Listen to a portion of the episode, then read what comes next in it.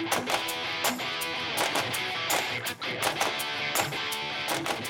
right. So, a new segment I would like to do for just a little bit, and then we will, then we'll be out of your hair. Um, fancy, fantasy corner here. Obviously, we are we are fancy rugby yanks. We like to we like to do the fancy thing.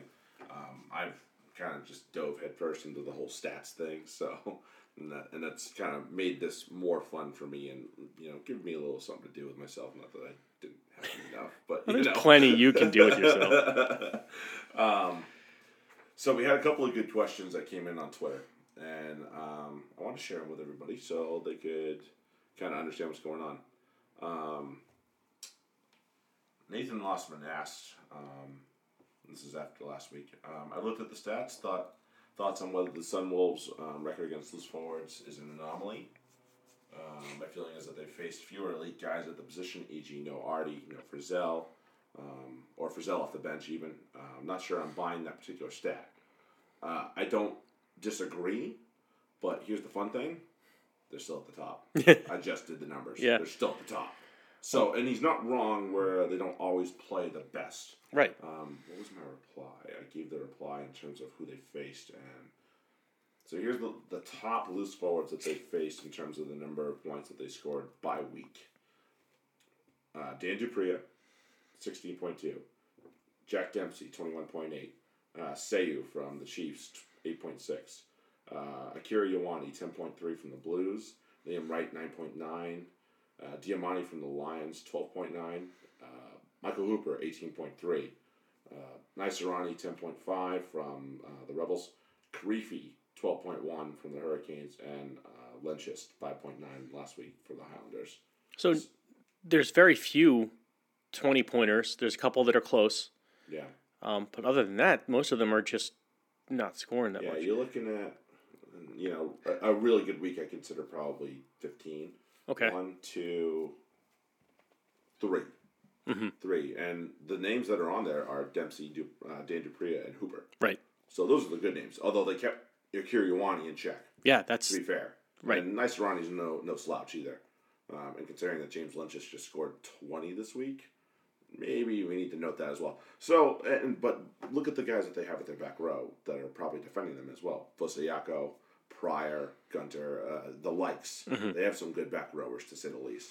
So Well, the other question is how are they using their attack? Because I mean, we the, points aren't just scored on on attack; they're scored on on defense. So if they're doing things in their a- attacking structures that are aimed at avoiding the other team's loose forwards, then yeah, you're not going to get the points. So it's it's not just a matter of oh, you're not playing the best. Um, it is. There's there's that that's there's that's a factor an element to that for sure. but it's also how you know it, you get points offense and defense.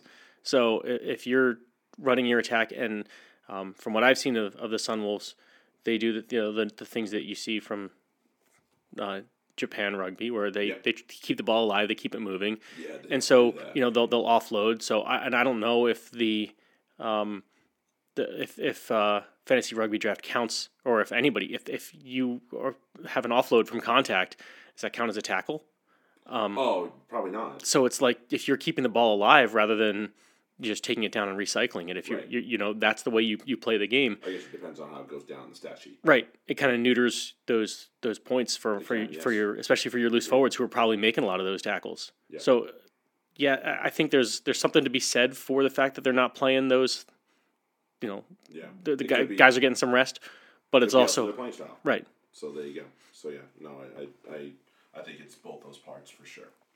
Um, last week it was a question of don't go Bulls forwards. I said, um, and really the it, they were they were on the bad list only because of who they were going against, but they were going against a team that was also not very good. And it turns out the Bulls ended up di- did very well as a front row.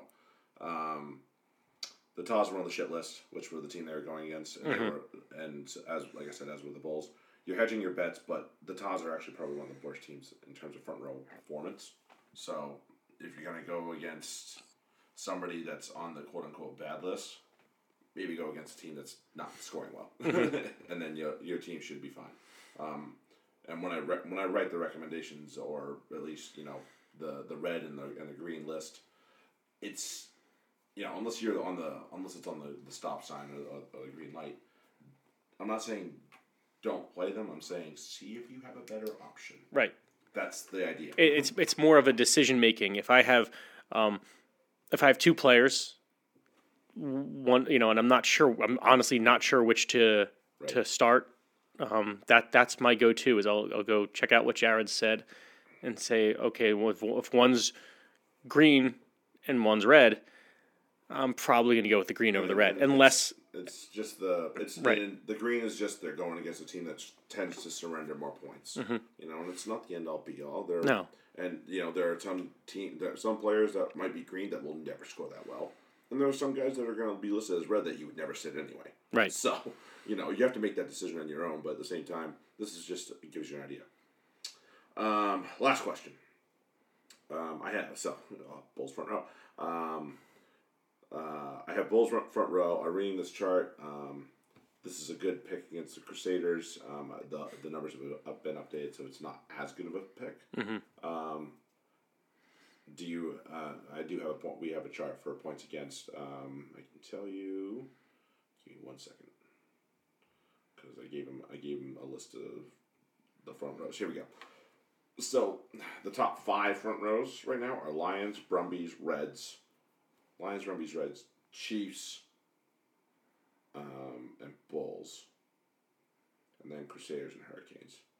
So, and that's separated by about fifty points between the Hurricanes to the Lions. So, decent gap. yeah, But if you want to close it down to just the Bulls to the Lions, that's about thirty points.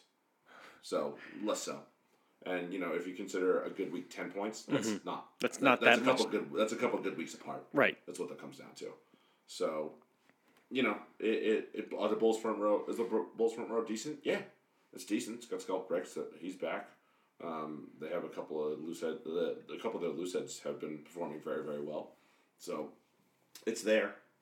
Um, just again, you know, make your own consideration, but at the same time, if you're stuck and like I don't know what to do, that's why we put this stuff up. Yeah.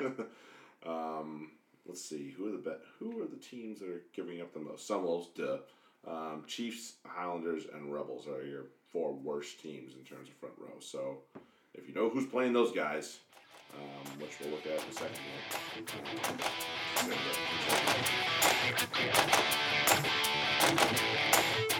here.